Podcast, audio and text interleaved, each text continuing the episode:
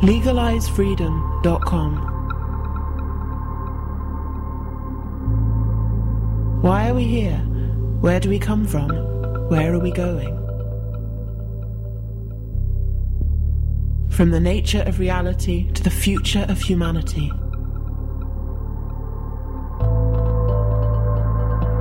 Beyond politics, poverty, and war. LegalizeFreedom.com.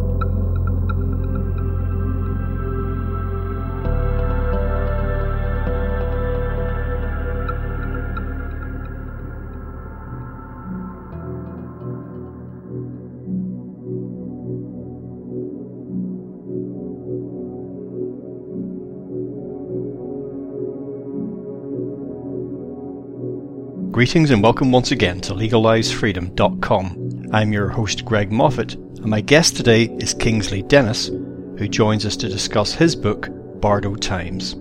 As with so many civilizations of the past, we live in a time of crisis. Contemporary culture is caught in a cul-de-sac, a battle zone of competing ideologies and dogmas. Although the human race has a long history of generating millenarian hype and apocalyptic panics, for many people, the state we're in right now really does have an air of gathering gloom and a palpable sense of something's got to give, unlike any in the past. Leaving aside religious rapture fantasies and the techno utopian view, which posits a future of immortal human machine hybrids populating the galaxy, there are two basic schools of thought concerning what lies ahead. The first essentially predicts the extinction of most, if not all, life on Earth due to environmental collapse. Lights out, game over. The second envisions a sort of slow motion apocalypse as the natural and man made systems upon which modern society depends gradually disintegrate, making life as we know it, with its endless expansion and perpetual growth, simply impossible. With obstacles lying in every direction, where do we go from here? Hello and welcome, Kingsley, and thank you so much for joining us once again on LegalizeFreedom.com. Hi, Greg. Thanks, and uh, good to be back. Kingsley, today we're going to be talking about uh, some themes spinning off from your new book, Bardo Times. Before we jump into that, just tell listeners a little bit about your background and your work in general. Yeah, sure. Thanks, Greg. Um, well, my background more or less has been in sociology. I was working in sociology department in Lancaster in the northwest of England for several years. And I was looking at uh, communication, uh, technologies of communication, globalization, uh, complexity, uh, media and new media and that kind of area. And after, after several years of working there, and working in various institutions around the world, I more or less decided to uh, jump the gun and go freelance. And I went in freelance in 2009. And since then, I've been working on various projects. Um, I think the first book that came out since my leaving the university was in 2011 called New Consciousness for a New World. And since then, I've been looking more or less at similar subjects about the changing world, transformations in society, technology, how we connect, how we communicate. And there's been the book, The Struggle for Your Mind, uh, New Revolutions for a Small Planet, and, and those in that area. And generally, I've, I've looked towards the kind of future or immediate future. And you know that we've talked about that in the past. Whereas now I've come back more or less to the present and having a look at what's going on around us. And that's what brought me to uh, to the material that I, I wrote now. Yeah, so the book very much concerned with the species, society, where we find ourselves right now. Perhaps you could uh, throw some light on that uh, by explaining the title Bardo Times, what you mean by that. Uh, yes. Um, well, the thing is, well, first of all, I'd like to say that I spent a lot of time looking into the future, and uh, I get to the point where I realize that uh, being looking at the future is probably the the worst business to be in because uh, nobody can really really know what's coming down the line, and so that kind of brought me to look at the present.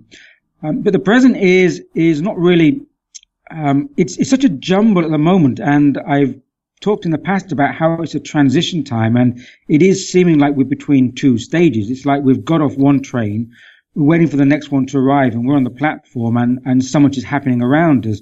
And that made me think about the term the bardo, which in, in Tibetan Buddhism is meaning the, the time between lives where after one life you get to, in the Buddhist philosophy, you get to reflect about what happened and you, you tend to review it and you also can get to um, decide about what you wish to accomplish in the life to come and like you set out a, a, plan for like a soul plan before you you come back into into incarnation.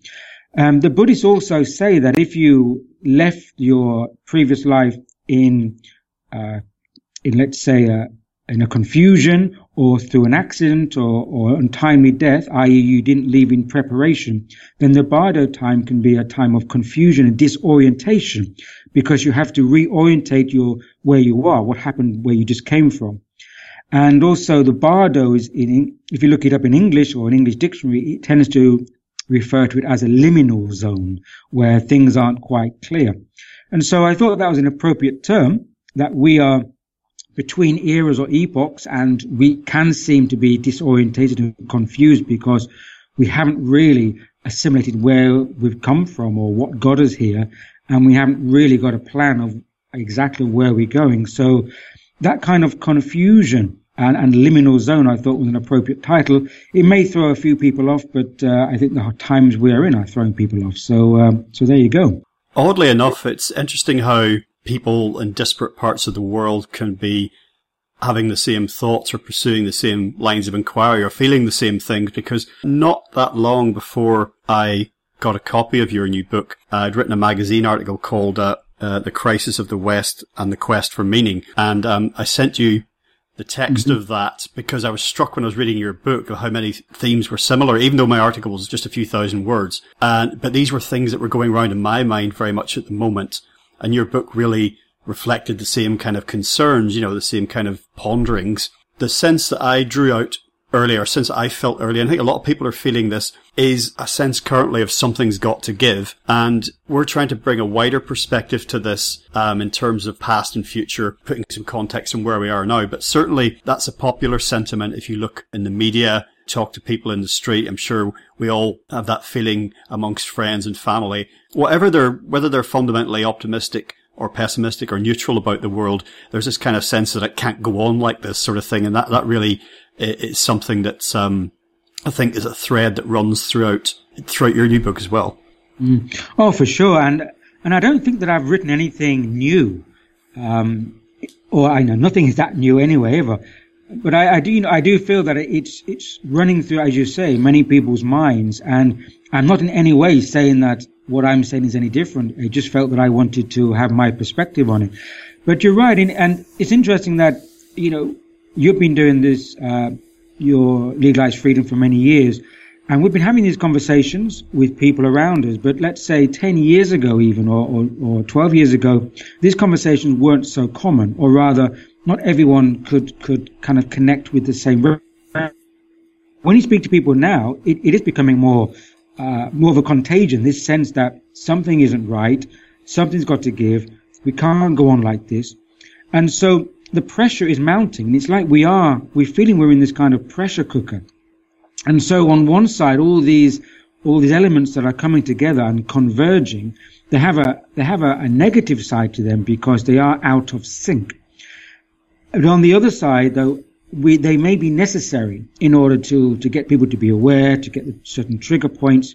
And so I think, you know, my sense is that we're in this, this tug of war because there's a certain, um, that it's like a game and certain people have invested in the status quo, as you, you are aware of, and want to keep things as they are as much as possible. And of course, but so much needs to give that it's pulling against that. It is a kind of duality a kind of, you know, if you want to use an academic term, a dialectic. Uh, but from that, something is going to give, but how far down the rabbit hole do we need to go? And that's the kind of question I think is on many people's minds, Greg. Well, it's interesting that you say, you know, that maybe 10 years ago or a little longer than that, that conversations like this weren't so common. I've been thinking about this and what has been changing in the meantime over that sort of time period. Maybe say let the last 20 years, let's just stretch it out a little bit. Basically since the turn of the century. And for me, there were certain events, or if not specifically events in phases, turning points that I think have had a great effect, sometimes very overtly, but certainly on our collective subconscious or unconscious. And I've got some numbers for you here. Uh, 1999, 9-11, 2012. And these were all significant in, I think, moving on the collective consciousness or impacting it in some way, maybe even retarding it in some way. I'll, I'll briefly run through them and you can give me your thoughts. 1999, for me, and historically, this has happened again and again when human societies, you know, coming up to the end of a century or the end of a millennia. It was certainly in the year 999, if we can believe uh, chroniclers of history, that there was a lot of nervousness about what would happen, you know, when we, they moved into a new millennium. And uh, we've been talking, there's been apocalyptic panics throughout human history, but there's a certain feeling towards the end of the 20th century that, that the bright, shiny new future, you know, the techno-utopian future was attainable and things were moving in that general direction. There was a lot of optimism and a lot of feeling as well that a lot of the nostalgia and looking back that had characterized some of those years would finally, we'd move away from that. You know, it'll be a new century, you know, looking to the future culture, you know, an overhaul and things would just free up a little bit. And what I found is that as the millennium flipped over was that basically nothing changed. If anything, the retromania to use Simon Reynolds, the author um, of the book Retromania, to use his phrase concerning popular culture, it just seemed to go into overdrive. So there was that kind of, oh, something's got to change, but it didn't. I think that was an important point. I don't think that maybe was a lot of people have really understood that. 9-11, we all know what happened on that day. And yeah, it's a cliche to say it changed everything. But I do think, for better or worse, uh, some people benefited greatly from that. I feel that, it, that, my own consciousness opened up somewhat after that. It was a, can, I say it like this without sounding just disrespectful or controversial? But it was almost like a, a privilege to live through something like that in human history. An awful event like that but something that perhaps was necessary in some way. 2012, we all know about that, all the hype leading up to that, and it was another something's got to change, a different subset of humanity uh, wanting desperately for things to change. And then, of course, surprise, surprise, nothing did. So those are just some dates I've pulled out of the calendar, and I just feel that they were significant. And there's been more dates like that in the past, more phases, and no doubt there will be in the future. It remains to be seen. Yes, Greg, you're right. And, you know, there, there always have been and always will be these, these significant markers as the dates you've, you've just put forth. And also there are aspects and, and zeitgeist that come into cultures. So just to kind of, uh, you know, kind of add to what you put forth, um, you're right, because, I mean, out of the 70s, uh, the people who lived through the 70s, we had, I mean, 70s was a bit disruptive because there was the Middle East war as well, and that came after the 67 war. Then there was the, the oil crisis, um, and that, that, that pushed a lot of people into uncertainty. But then the 80s came from that, and especially in, in America with the Reagan years, there was a lot of money going around and a lot of wealth being created.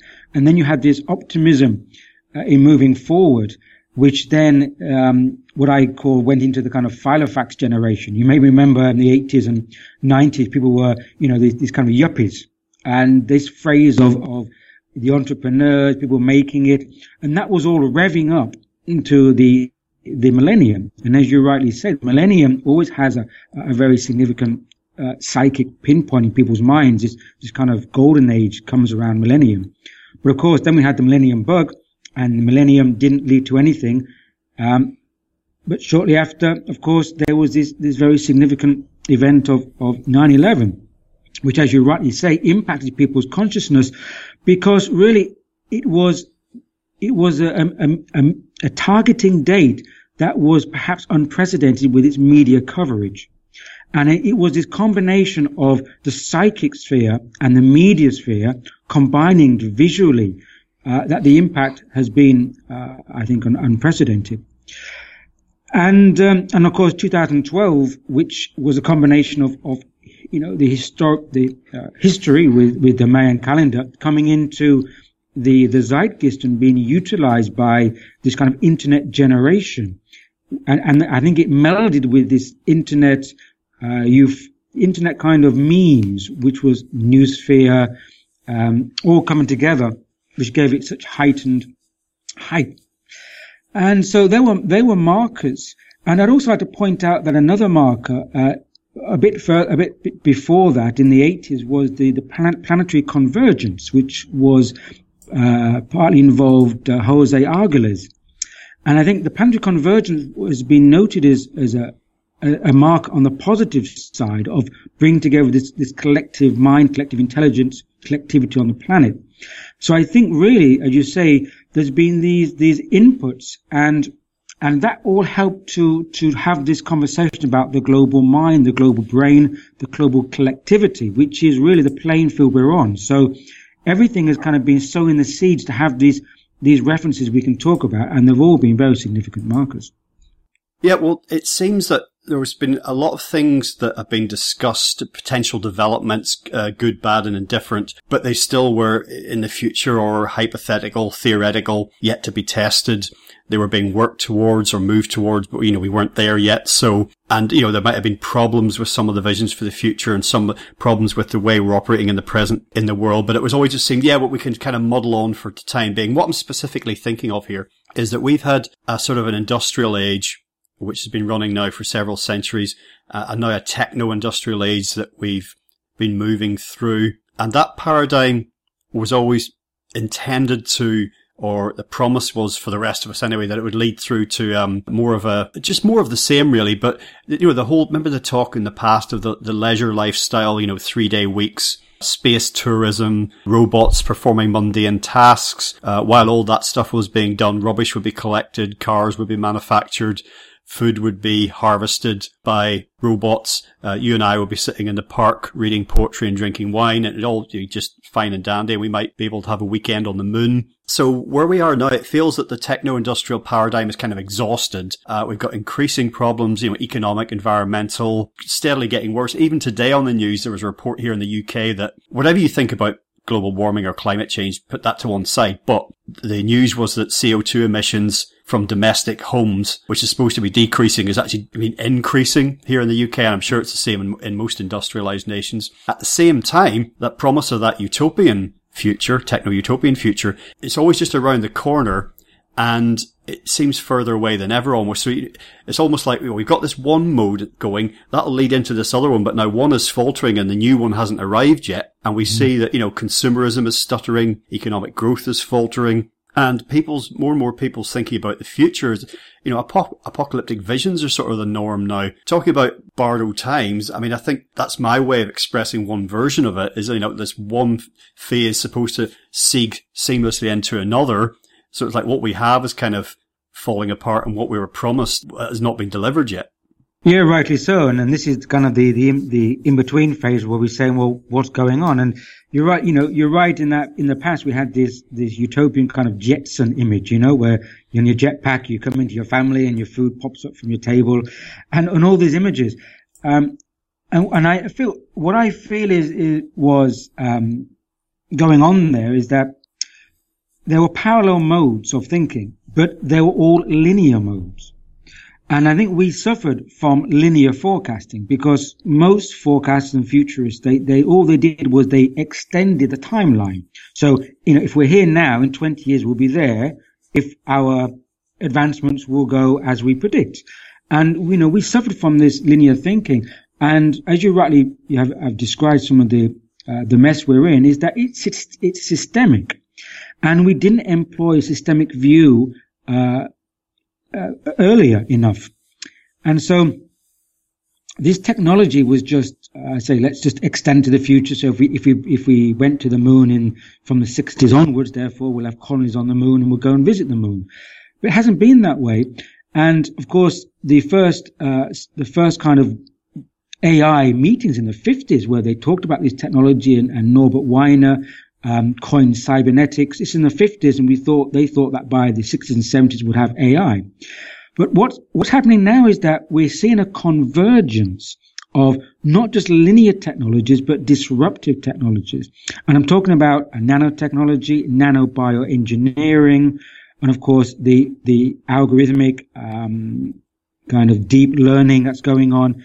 And so not only is the technology becoming disrupt, and systemic, but it's now hitting from all different areas. It's converging. So it's not talking about are we going to have holidays on the moon. It's we're now talking about well, if we combine nanotechnology with biotechnology and have implants in the mind, which can connect with cloud technologies and AI, where does that leave us?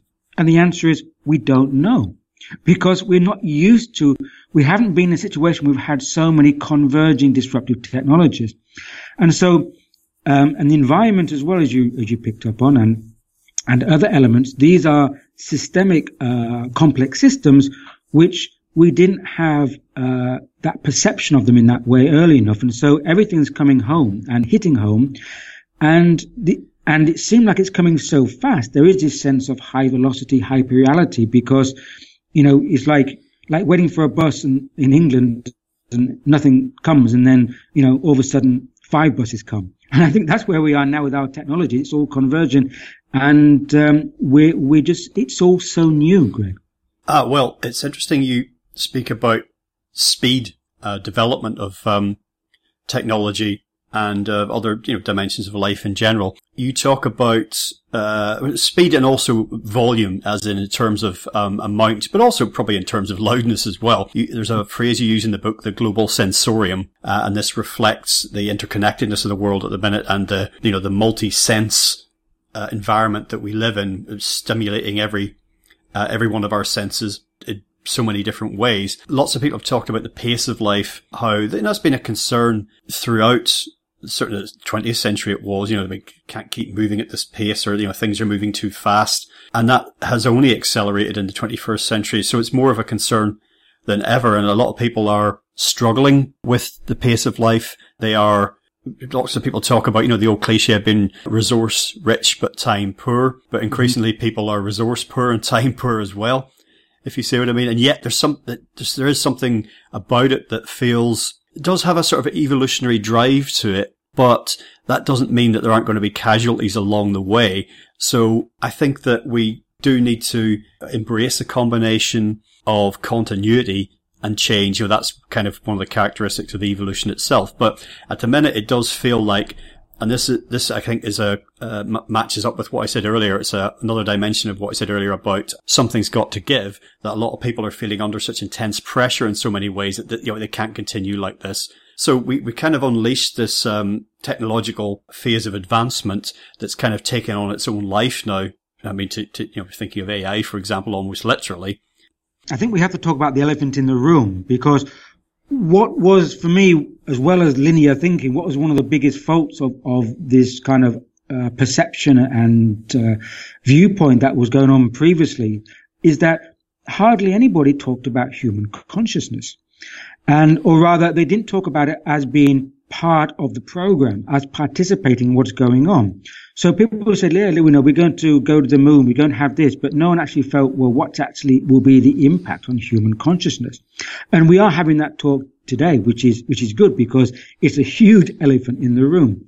And so, as you rightly said, this, this, this mix of technologies, this, this sense of high velocity and, and things speeding up is impacting on our psyche because the world is just not a, a, collection of materiality or a collection of objects or, or, life is a we life is a psychosphere. It's it's a you know it's a mental uh, sphere as well as a physical one. And we are talking about that now with the you know such terms as a collective brain and the global brain etc um, and you know Pierre de Chardin talked about that in in his uh, noosphere and so what I feel is going on is that when we talk about the world, we have to talk in the same breath as the psychosphere because our consciousness is a part of that. And evolutionary mechanisms, as you touched upon, well, our brain, the human brain was, was hardwired for a totally different environment and the brain hasn't really changed much in, in the, in the thousands of years that we've developed.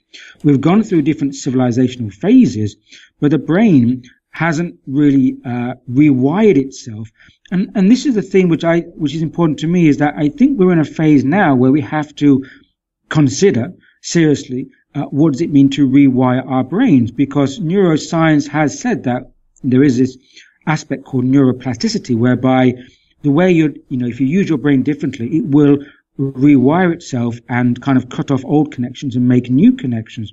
So I think that depends on the impacts, external impacts we have to go through, internal life, i.e. our stresses, uh, our emotional mental states, and also our involvement with, let's say, devices, technologies, how we interact with them, how we interface will also create new brain patterns. So I think we're in a moment where by uh, we don't really know what's happening on, happening in our heads. All we know is that there's a lot going on, and so that's part of the that's part of the equation. It's the planetary changes, it's the technological social changes, and it's the the feedback mechanisms, which is a loop going on with human consciousness, Greg. And I think that is, um, you know, that, that's the, that's all the bigger picture. Yeah, I think that the, or a lot of us are struggling with the pace of change. Also, just how, how many different things, how many different advances are on how many different fronts. And a lot of these systems and technologies are potentially enormously beneficial. Can we imagine a world now without the internet, for example, mm-hmm. uh, across which you and I are speaking now. Uh, very, very difficult to envisage. Uh, so the great potential benefits a lot of these technologies, but it's almost like we haven't had time to assimilate them or we're using them unconsciously. We're getting caught up in this sort of frenzy, uh, and we're not having time, disconnected time to sit back and, and look and say just what's going on here, what's good in this, what's potentially negative in this.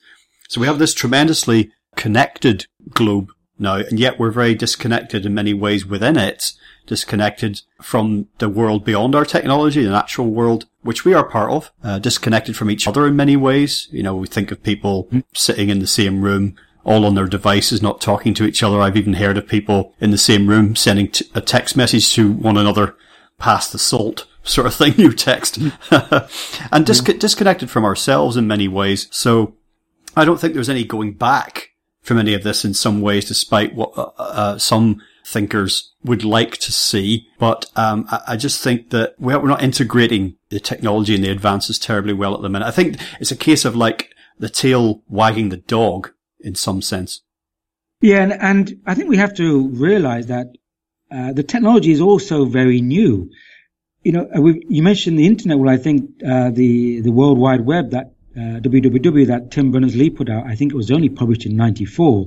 And we've only really, you know, had commercial uh, internet really for, for maybe 25 years. Um, but all these technologies, especially the, the, te- the dangerous technologies of, of, surveillance and hacking, is really very, very, very new, especially in, in uh, let's say, civilizational terms, and even even in terms of evolutionary, it's it's a, it's a tiny millisecond. So the bottom line is is that we've got new toys and we haven't learned how to use them yet. And the old adage is that with some you know someone with a hammer, everything looks like a nail. And I think that's more or less you know in a crude way uh, catches it is that we have the technologies and we use them in very basic ways. Um, we haven't really uh, pro- absorbed them, assimilated them, or really developed ourselves as mature species to, to really amplify on them. And it will come. So I am positive that given time, uh, we will be able to, to, um, understand how to use our technologies. But you're right is that they they are, they're embedded and ingrained in our life, uh, far more than we perhaps give them credit or realize. So, you know, we wouldn't fly, we wouldn't travel by planes. We wouldn't have our energy grids. We wouldn't have our uh, groceries in the shops on time. You know, we wouldn't have, um, most of our modern cars wouldn't work anymore. We wouldn't have navigation systems. We wouldn't have basically the infrastructure that now characterizes our modern life if it were not for the technological smart systems which are moving more and more towards deep learning systems and, and algorithms. So we have a, we already have a dependency on them. But the question is, is like how we need a healthy dependency. We need to be a participating, uh, techno ecosystem. You're right. We can't go back. You know, the genie's out the box. You know, we, the tractor does not go back to the plow. And I don't think we're going to go back to a pre-digital age. The question is, we need to mature consciously and spiritually as a species to learn how to, to really work with technology so we are in a harmonious relationship and they work for us, not that we are slaves to them, which is what's happening.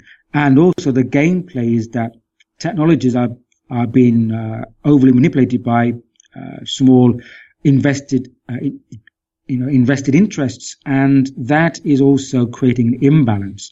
So we haven't yet reached to, we, we're on the road to democratizing technology. Such technologies that we're using now, the communications are more democratized than ever before, but still not to the point where they need to be. So all that is still in the, in the mix, and we are like, um, we're like infants in the playground, and we need time to grow up with our technologies. That's how I see it the promise of the internet was always democratization, wasn't it, of information and access to information. And uh, of course, it got co-opted quite quickly because like, oh, someone's got to pay for this. Not least, even just something as mundane as, as, you know, as advertising, you know, it kind of corrupts it in a way. Uh, the, this, the information and then other people bring agendas to bear because, you know, if so many people are getting their information from this this source or sources. I mean, obviously the internet is full of garbage and full of wisdom at the same time, but it, it concentrates a lot of attention in a way. So of course people are going to want to harness that for their own ends, you know, sometimes benign, well-meaning, sometimes malevolent, but whatever. In the news these days, there's lots of talk about fake news, alternative facts and everything else. And in many ways, I mean, I read articles and listen to commentary uh, on a regular basis, and sometimes I think, ah, yes, uh, we're becoming as a species, you know, collectively out there in interweb land, we're becoming more difficult to bamboozle. You know, it's, it's harder for them to get their BS past us. And then sometimes I'll hear or read something, oh, actually, it seems to be getting easier in some ways. Mm-hmm. So, but I think the tension between those two, it, it very much reflects the tone of the conversation we've had so far about being in this transitory phase and we're not quite sure where things are going. So it's becoming harder and simultaneously easier to bamboozle the masses. Well, that's it. It's going back to the old old ways of propaganda, and uh, it's just a different platform. And the the there's an interesting book called The Master Switch by Timothy Wu, um, an U.S. academic who looked at the history of telecommunications into the internet, and there's always been a pattern of centralization. It, it's just the way that the industry has worked. So what I think we have is is that you know the old adage is you know whoever bu- whoever builds a house on sand will collapse. We don't have our foundations right, and the foundations are the models of our of our societies. You know, we, we had we've gone through certain phases, and the latest one has been this idea of of modern democracy, um, and especially in um, in the Western world and the U.S. world has been on neoliberalism and the the kind of capitalist uh, free market and all that, but it's no longer working. It's gotten, it's gotten us to where we are now, but it's not going to take us any further. And so we have to change our models. And I think that's the fundamental thing is that we're going into a new world. We have to think differently. We have to uh, have different perceptions and, and, a different type of consciousness, therefore to create new models whereby the technology will work. Because at the right now, as you say, it all new technologies is coming in to, to it's like putting new wine into old bottles. Technology is coming in, but it's falling in the hands of, of those who are manipulating it. And fake news is, is a real problem because that totally undermines any sense of, of uh, the democracy of information, which of course is what the, the masses, the people wish for, and what is trying to be taken away from us. Um, now I mentioned that in, in the Bardo Times, I mentioned, uh, I gave an, an example of algorithms writing a news article. And there are now increasingly are many news articles which are just, um, you know, the ones that aren't maybe the center stage, but other news articles are being increasingly written by algorithms.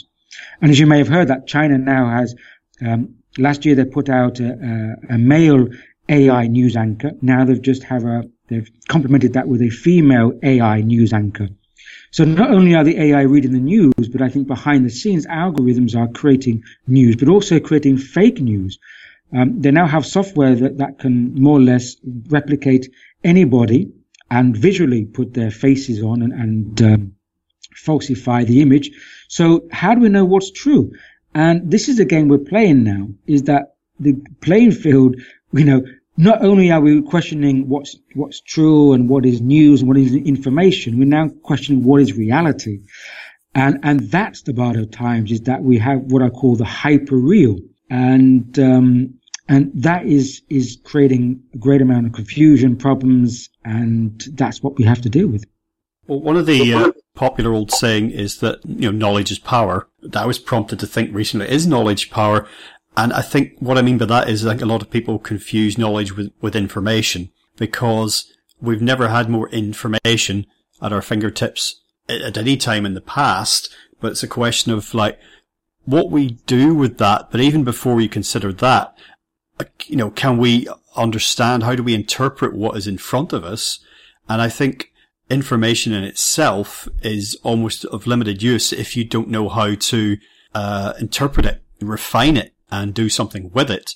But for a lot of people, just the, you know the sheer volume of information, besides being just overwhelming and having a you know very negative impact on their lives because they're trying to assimilate all this stuff and it's coming at them left, right, and centre, is not knowing what they're actually saying, what they're hearing. What what is this? What is the message here? What what can I glean from this? Is this actually of any value whatsoever? And that feeds into what I was saying earlier about being easier to, for us to be bamboozled and also more difficult. Um, it's just trying to understand fact from fiction and useful from useless in this deluge. And, and not all this stuff coming down the line at us is intended to bamboozle us, but it can be used that way. And I think we get a lot of, and this goes right back to the days when they first would put, um, big screens in public places and just have sort of the 24-7 news cycle there with or without sound. Uh, I remember, um, in one city I used to live in, in one of the big civic squares, they installed this, and God knows how big it was. It was like one of those screens you could see at a rock festival, you know, so if you're,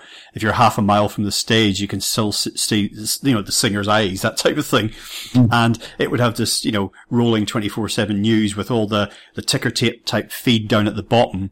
And it was all just say, you know, that you're, you're so empowered, you're so up to the minute, you're up to speed, you know, here's what's happening here, here's what's happening here. And if that's not enough down here, you've got the stock market, the latest, you know, and currency valuations and what have you. And it's just, what are we actually supposed to do with this? And in many ways, it's just trying to say, no, to tell you what's important out there. Say, like, pretend that this stuff is somehow important, uh, as opposed to finding trying to find your own way, you wade your own way through all of this, you know, swamp of data uh, to discern some kind of meaning. Yeah, you're right. It, it is kind of overload, and um, you know, I kind of term it the, the, as you said, the global sensorium. It's like a sensory overload, and now information. Um, you know, before you have a piece of information and you're right, you have power, you have something that you can use, something which gives of worth. Now it's been so swamped. It also, my sense is that this this uh, overload of information is a, is a way to to bring people into the noise, to to get us into the whole hubble bubble of everything. because if if you're distracted and and participating in the news and, and reading it all the time and wanting to find out and, and, and want to follow it or get the latest, what, what you end up doing is playing the game, playing the system. And you, you don't, you can't see out of it. It's a way of kind of dragging you in. And my my take on this as well is that this is this this sensorium and this this overload of information and this full on um, kind of hyper bubble that we're all in, all being included in is that it's exteriorizing our lives and it's taking away those space of of uh, the internalizing internalizing meaning of uh, self reflection uh, pulling back, trying to understand our, our inner landscape, what's going on with ourselves, trying to look after ourselves. We, we've kind of, think, I think in, in modern life is putting people more in just coping with the externals and just, you know, running, running around with this game. And that, um, I feel that we've, we've taken away from the inner worth of the individual. And this is an important question because if we go back to the major things we've been talking about, i.e. technology and AI, is that um, one of the questions that comes from AI, which I think is the major question, is um, what makes us human? And it's going to be the question of our humanity, which is going to save us, because that's the one question that we really, really need to develop in order to be on a coherent, harmonious playing field with technology. We have to develop our humanity, not the reverse, i.e., like um, films such as Surrogates, where people sit in their chairs you know, and just becoming, becoming fat and let their avatars, you know, do the life for them, is that it's reversed. Now, and I, my hope is that the question of this technology will trigger us to re, to really think in depth what is, what is it that really makes us human and how can we develop those aspects of our humanity that can then engage with technology. But if we're too busy being exteriorized and being involved with this noise, these screens, this, this information, then we're losing that touch of the interiorization. And I think that's also part of the gameplay that we're, we're, we're involved in right now, Greg. Well, thinking about, you know, this volume of sort of infotainment, uh, through the media and pop culture and, uh, you know, politics and, and everything else, I'm reminded of the film The Matrix. Uh, most people listening will be familiar with that. And in it, there's a conversation between one of the dark suits, one of the agents, and I can't remember if it's the main character Neo or someone else, but basically they're explaining the the architecture of the Matrix and saying that there had been a previous version of it that was kind of too perfect. Uh, you know, this artificial reality was created for humans, but they rejected it because everything was too good. And I almost wonder sometimes if some of us are complicit in this kind of dumbing down and this duping. Like we're asking to be duped. Uh, we're asking to, to be distracted with the ticker tape nonsense about the stock market and about currency prices and about celebrity gossip and about awards ceremonies and dancing on ice and all the rest of it. you name it. Because the questions that you were posing a minute about, you know, the, the big questions asking about where we might be in terms of our evolution uh, particularly in the context of consciousness, that's that's somehow to be avoided. It's almost easier to just wallow in this kind of the sea of garbage and to like put off contemplating about you know our our potential or where we are now, or even danger and and threats that currently exist.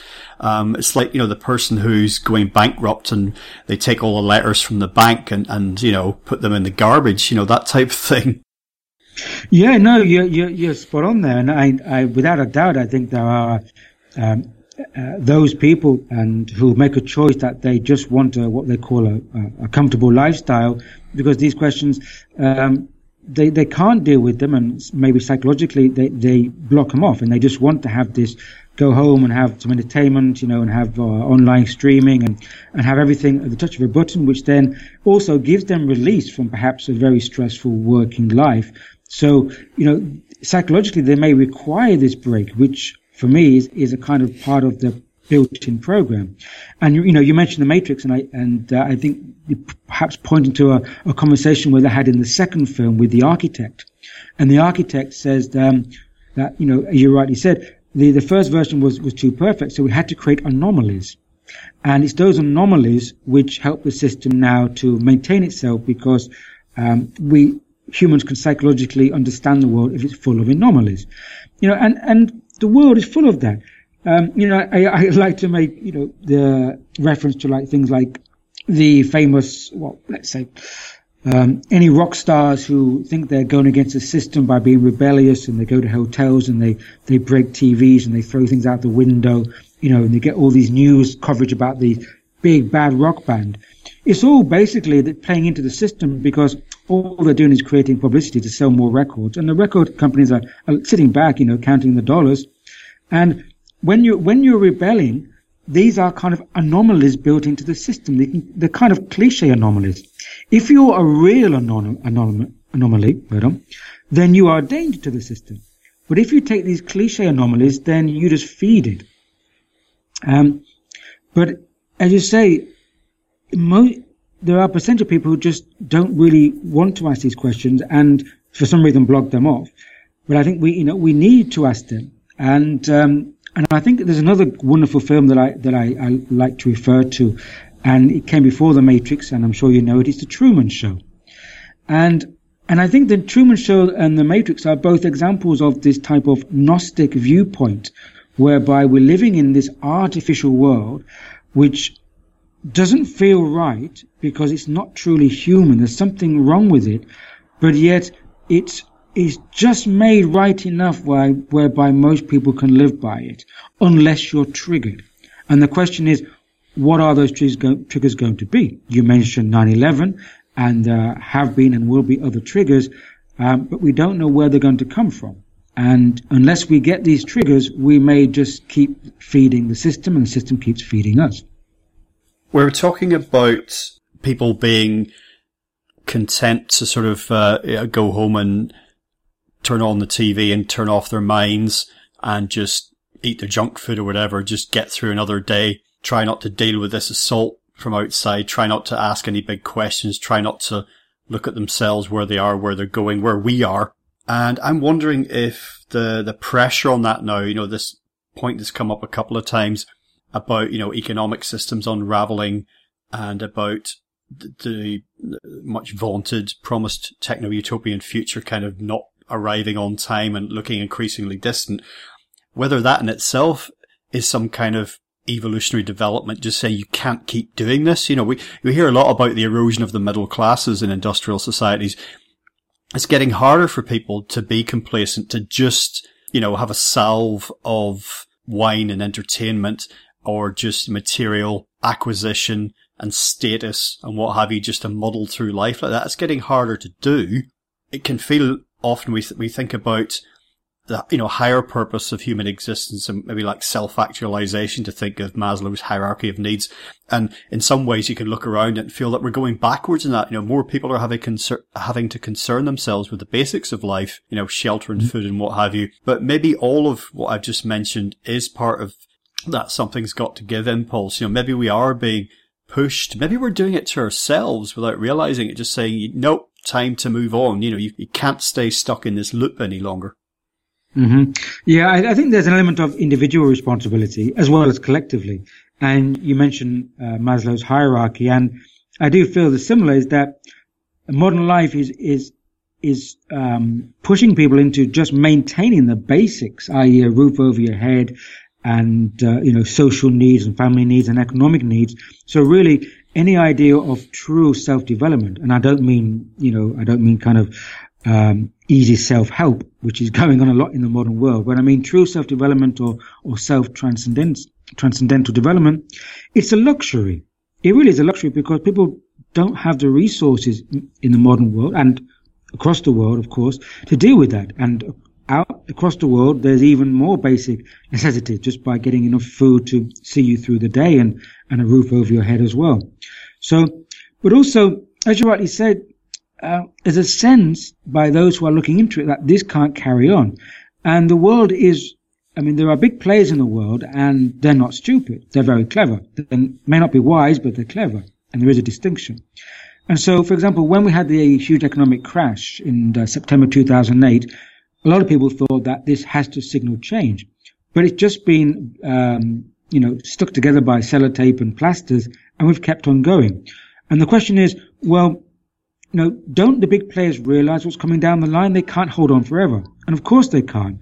So the way I see is that the system's been maintained, been uh, patched together just long enough for the big players to get their hands in the new system, which is coming down the line. So if we take, I mean, I think two big players here are energy and finance. They're really, that's where the money is, energy and finance. In terms of finance, well, um, I think it's very likely um, that we're going to move into a digital economy, and the cryptocurrencies such as uh, you know uh, Bitcoin and Ethereum, they're major players, but so far they they are not uh, game players, i.e., they're not run by by the big players. And I think just last week, Goldman Sachs announced that they have introduced their own cryptocurrency, which for now now they're only using internally with their own client, but of course that's stage one. And and I think most most um, kind of state banks are now looking to cryptocurrencies. So my sense is that once the big players have this set up, then they'll want to declare that we are moving into digital currency because they've got a handle on it. Same with energy. They've been holding on to fossil fuels because they've been looking into other alternatives and they're not letting go of fossil fuels until they can get a big enough stake in the energies which may be um, maybe certain renewable energies and electric energies. So we are moving into that area, but I think it's been held off long enough for the big players to then say, okay, we're now going to provide this, which is the new new, but they want to get their, their stake in it, their foot in it first, Rick. That, that's how it seems to be. I mentioned uh, towards the top of the hour about dystopian visions, whether in, just in people's minds or reflected out into culture and in, indeed into real world events. They're kind of like the norm.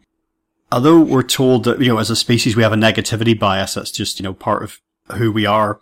I've often wondered if the dystopian visions that we see presented so often now in popular culture, you know, you just look at all the, a lot of the, you know, top rated uh, TV shows and movies and what the visions of the future are about. And it's almost like it's kind of, it's hip and it's kind of trendy and it's kind of, yeah, you know, whatever form of dystopia it is that, you know, that things are going badly and they're going to get worse, whether it's kind of some sort of slow motion collapse or whether it's an apocalyptic event.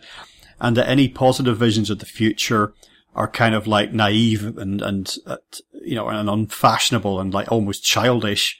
Even the transhumanist cheerleaders who are sort of trying to be optimistic about, you know, human future and, you know, AI and man machine hybrids and cloud technology and everything else, they're sort of besieged by almost like by events catching up with them and overtaking them, you know, that stuff becoming economically and materially very difficult and seeming further away. So I've often wondered to what extent there's a sort of self-fulfilling prophecy going on of doom and gloom, uh, or whether it's actually being actively propagated by sections of, of society for their own ends. Uh, I'm still, I think it's probably a combination of both, to be honest. Mm-hmm. Yeah, I think I probably agree with you. Combination of both, but both feed into a feedback cycle. So all you have to do is just, you know, feed it at one end and then it gets kind of, uh, amplified the other end, which then goes in feedback again. And I think it is useful uh, to look at the, the popular cultural memes. Um, the, the well-known writer Philip K. Dick once said that if you want to find God, you have to find, look in the trash.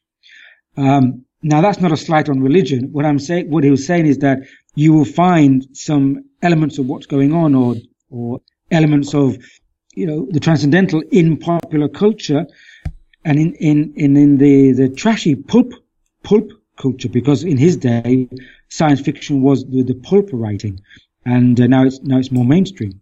So if you, if you look at, um, I think three, three areas that have been, have come up very strongly in cultural memes is recently in the last few years, let's say the last five, six, seven years. One is is the, as you rightly said, the the Armageddon uh, meme, the kind of breakdown, end of the world, zombies. The other one is the superheroes and uh, mutants, and the third one I think is is biological, like viruses and, and pandemics. And so if you look at that, they they do tie tie in because um, the, the, the superheroes is all about mutant superheroes. And although we have Spider-Man and Batman, the ones that have come to the fore recently through the Marvel and DC worlds, they're all kind of augmented humans and, and mutated, which which call, which also falls into the, the biological virus meme, as if as if we're being told that there is a kind of evolutionary mutation taking place within the human being. Uh, we don't know how it's going to take us, but it's it's taking us to a future whereby, example in the X-Men, the mutants are seen as, as being a danger to society and they're a new form which are not accepted, but they're there to help the world. And these are perhaps the new anomalies coming through whereby the new rewiring of our brains, the new, the new thinking, the new consciousness is bringing people in which they're not like the old system. They are kind of internal mutants. And on the other side, we have these, these apocalyptic, uh, memes, which I do think also are being propagated as well, this fear mongering, because fear, fear weakens the human immune system and wants us to seek safety and comfort. And where do you seek safety and comfort? You seek it in the, the hand that provides it, i.e. the, the overreaching system. And it's like, it's, it's ironic that, that, you know, if you look, look at a film of, of zombies and then look at, uh, videos from Black Fridays with people banging on the doors of supermarkets, you won't see much difference. You know, I think the Dawn of the Dead and Black Fridays are pretty much the same picture, which is ironic. So, so I think there's, there's this undercurrent of we could be doing a kind of zombiness to ourselves if we fall in, in laziness to this mutational change which is happening in society, or we could take responsibility and engage with this change and and create a positive pandemic, which is a, a mutation internally of human being to be um, better evolved and better wired to the world that's coming into play. And again, that, I think that is a duality: the zombie or the positive mutation. Group? Yeah, there's a central point that you've made, which I want to address. I'll do that just in a second. But before I do that, um, I don't want to forget to ask you about your general feelings about AI and transhumanism. In very general terms, I think that the, some of the hopes and some of the promise of it is kind of misplaced, in terms of like artificial consciousness. That is to say, somehow generating consciousness within a machine or some kind of computerized system. I think it misunderstands what consciousness is. And in terms of transplanting it, your consciousness or my consciousness into some other vessel, again, I think is misunderstanding how this works. I'm not anti kind of any and all research and developments in this area, but I just think that a lot of it is misunderstood. And I'm not certainly putting money into shares in some of these companies and expecting any kind of big payout anytime soon. And I think the techno utopians amongst us, you know, the Ray Kurzweils of this world, they're, as I've mentioned several times, I think their kind of singularity dates and what have you keep getting pushed back a little bit. So again, I'm not, not anti-progress. I'm not anti-futurist, but, um, I, I just think in general, there's a lot of hype around it that, um, I don't think will come to pass, but, uh, as with many things, I'm prepared to be proven wrong. Uh, because as we've been talking about, things are moving so fast. Change is happening all around us. You know, we have to be prepared to modify our view and take on new information. I think that in itself is one of the things that we're struggling with at the. Things are moving so fast and people are stuck with fixed views of, uh, of themselves, of the world around them, of reality in itself. Yeah, and I, I would agree with you on that point of, of this tech singularity. And I think it comes back to the issue of the elephant in the room is that if you put, let's say, a hundred of the world's top scientists and neuroscientists and technologists and engineers or whatever in, in one room and say, what is consciousness? You'll get a hundred different answers. Is that no one actually knows what consciousness is. So how can we start even ha- you know, making statements about uploading our conscious- consciousness into a machine or AI or into an AI cloud, which is what Kurzweil now wishes. Um, because we have no idea what consciousness is. So some AI researchers are doing the, the back engineering model, some are doing the uh, mapping model, uh, some are doing the deep learning model. I mean, no one can really agree. So there's a difference between having a smart machine and having a, a truly conscious machine. And I'm with you there that I, I'm a, I, I'm a great supporter of technological progress and advancement. And I do feel that our future will be in participating with our technological developments. But the human isn't done yet. And although the human may be augmented, we've been augmented for a long while just by wearing reading glasses and hearing aids and pacemakers. We will increasingly be augmented on a, on a, on a physical sense to, to help prolong and give comfort to our lives, especially through injury or suffering. But in terms of consciousness, we haven't even touched the, the tip of the iceberg. And I don't see any time soon of having any kind of uh, uh, silicon AI, uh, any kind of infrastructure or machine having an element of uh, conscious awareness. And so I think, I think that is overestimated. I think we're going to have very, very sophisticated AI machines and algorithms that will be able to do things that humans cannot do, but they won't have conscious awareness that we know of. And so, so yes, I, I agree on that point. I think the transhumanists are, are, uh, over optimistic. I think they're, they're right about a lot of aspects of technology, but they don't fully, I feel, give credit or understand human consciousness. All right. Well, the um, point I just wanted to, I'll go back to just reflecting on something that you said a few moments ago before we talked about AI. At the minute, we're facing this situation of uh, increasing strain being put on many of our the systems that we depend on, uh, technological and also natural as well. But everything is increasingly interconnected, never been more interconnected. Again, in terms of virtually, you know, online and physically in terms of like industrial systems and how food and, and clothes and, and, and all the material goods that we have, how they're manufactured, how they're moved around the world. Then also how the combination of the virtual world and the real world happens in terms of the money system, you know, because so much of that is like computerized now and virtual, but yet it impacts our day to day life. You know, we all sort of like, we get paid or we earn money. We use that to live. One node of this system uh, experiences shutdown, then though the, the internet was designed to be, to be, you know, in nodes so that didn't all kind of collapse in one go, we, we saw with the economic uh, crisis of 2008, 2009, or 2007, 2008, I should say, this cascading collapse that can happen. You get a problem in one area and it suddenly affects something else and that tips over into something else. And these kind of hypothetical virtual systemic problems then start impacting on the real 3D world that we're all living in. So that, that can, those sort of problems can arise for all sorts of reasons and they can spiral out of control very quickly.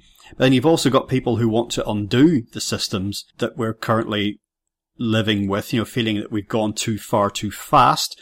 Some of them quite benign, just saying, you know, maybe like some of the sentiments that you have, I, you and I have expressed, you know, let's just keep one foot in the real world and let's just be aware of what we're doing, make conscious decisions about where we're going and just not get caught up and just blinded by technology and what have you.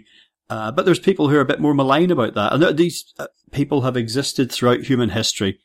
Uh, disruptors, you know, from the barbarians that, uh, picked over the, the carcass of Rome, uh, the Luddites in the early days of the Industrial Revolution. And then as we moved into the technological age, you had, you know, people like John Zerzan in the 70s and 80s, uh, Ted Kaczynski, you know, the, the Unabomber, uh, these people who felt that we're on the wrong path and that we needed to be sort of like bombed in, in some cases, literally, not, if not back to the Stone Age, then certainly back to more egalitarian, more basic time. So where I'm going with all this is that some of the possibilities I'm talking about there, I think they remain real, but I don't feel that our evolution, the evolution of consciousness, us moving forward as a species, should be or needs to be dependent on technological toys. I think that I don't know what's happening with our physical evolution, but I feel that this may be the phase of our existence. It's about the evolution of the mind, of consciousness it goes back to what we talked about earlier is that, you know, we, we, we need a systemic understanding, perception of, of where we are because everything is interrelated and we weren't fully cognizant of that earlier. And I think perhaps part of our, I think part of the, let's say, uh, James Lovelock's Gaia hypothesis in the 70s helped us to, and the ecological movement first helped us to have a, a realization of this systemic interconnectivity. Now, in this complex world that you've rightly put forward, there are many things invisible to us. And you say we get we get things next day delivered, we have everything on time. We don't realize that there's a huge black networks and um, huge overseas uh, overseas, let's say offshore uh, financial accounts, whereby a huge majority of the world's financial uh, resources are stored there, etc. We don't realize that a lot of our supply chains are supplied overseas by um, people in poorer and uh, uh, of putting conditions. So all this is going on, but on, on the face of it, we have this wonderful technology. So it's not all wonderful and utopian. And I think we are, but we, there is a possibility that we're buying into it just a little bit too much, thinking that it is uh, the the panacea for all our woes. And as you put it rightly, is that when you have these uh, complex systems, you don't need a big a big trigger to cause disruption because just a, a, small intervention can cause a systemic collapse. And so now we have dangers of, like, say, uh, internet hackers, whereby hackers can easily get into major energy grids, uh, financial grids, and steal your data. So a small change can cause great disruption. And I think we, we need to be aware of that, that we don't have over dependency on systems that can take everything away from us. So the question is, we can use this technology in a way whereby actually we can live in a more, uh, almost stepping back, not stepping back to the Stone Age, but stepping back into a more, uh, in a better, into a rhythm which suits human beings. And to give an example, I mean, I, I am technologically, uh, inclined. I, I do love technology and love to, to use, to use and understand it. But I live in the countryside um, I don't have water mains. I live off a water well. Um, I live off bottled gas. Um, I don't have a landline. I have a satellite antenna. And so if I had the means, I would go, and this is where my thinking is taking me, I, would like to go completely off grid. And I would like to see more communities using these technological grids, but for a better, harmonious way of life that appeals to them. So just because we have the technology, we don't have to live in these conditions. We can start to think and create conditions for ourselves using their technologies. If we have, let's say, localized energy grids, um, localized com- communications, um, renewable energy, uh, we can still live global lives, communicating across the globe, um, having latest technologies, information, but we don't have to be in this this this kind of hyper real bubble, this hyper normal bubble. And I think this is the question which um, we need to ask ourselves: How do we use technology to create a lifestyle which is more in keeping to the human rhythm, to the human development, and to our to our sync of of evolution of the human, and not just not without thinking being taken down this technological road, which is actually entrapping us rather than than liberating us. And I think that's the question there, Greg. Closing thought, Kingsley. Uh, when we last spoke back in 2014, uh, we were talking about your book, The Phoenix Generation, and you felt that their impact would really begin to show itself around 2030. I know that was just a date and you're not to be necessarily held to that. When we look out uh, today, quite often, I, I, often think we've got a sort of more of a headless chicken generation currently. Uh, so how do you feel about what you wrote then in terms of where, what's happened in the intervening years where we're headed? Mm. Well, overall, I'm still positive, and I still feel that the there's a segment of the younger generation growing up who, by around 2030, will be uh, more participating in in uh, social events and projects. Um, but I see that it, it's not going to happen in any uniform way, and this this crash of uh, mainstream life, mainstream narrative, mainstream technological propaganda, it, it's spreading faster than perhaps I anticipated when I was thinking and writing that book around um, 2012. And so, but I do agree that I do feel it's going to come, but I think we're going to see more as the anomalies. So it's not going to just be uh, a, sh- a, shift over through society. I think we're going to see more of the anomalies coming in pockets. And this is also, I, I do sense that a lot of these great projects going on around the world, and they are going on, but they're being marginalized. They're not part of, of mainstream information or main news. They are happening. Perhaps they are part of the invisible spectrum as well. So I do have faith that they're coming along, but it's not going to be, it's going to be uneven. Um, it's going to be bumpy and it's probably going to take a bit more pushing than we anticipated. Kingsley, today we've been talking about ideas and themes drawn out in your new book, Bardo Times. That's available everywhere. Just before we sign off, tell listeners about your website and anything else you'd like to share. Well, thanks, Greg. Um, my website is kingsleydennis.com. So just Google my name, Kingsley Dennis, and you perhaps find it. I have about 50 articles, uh, all downloadable to read as well. Um, so there's information there. And you can find me on YouTube. And I've just released an album, by the way, which you can find on Bandcamp as for free streaming and on Spotify.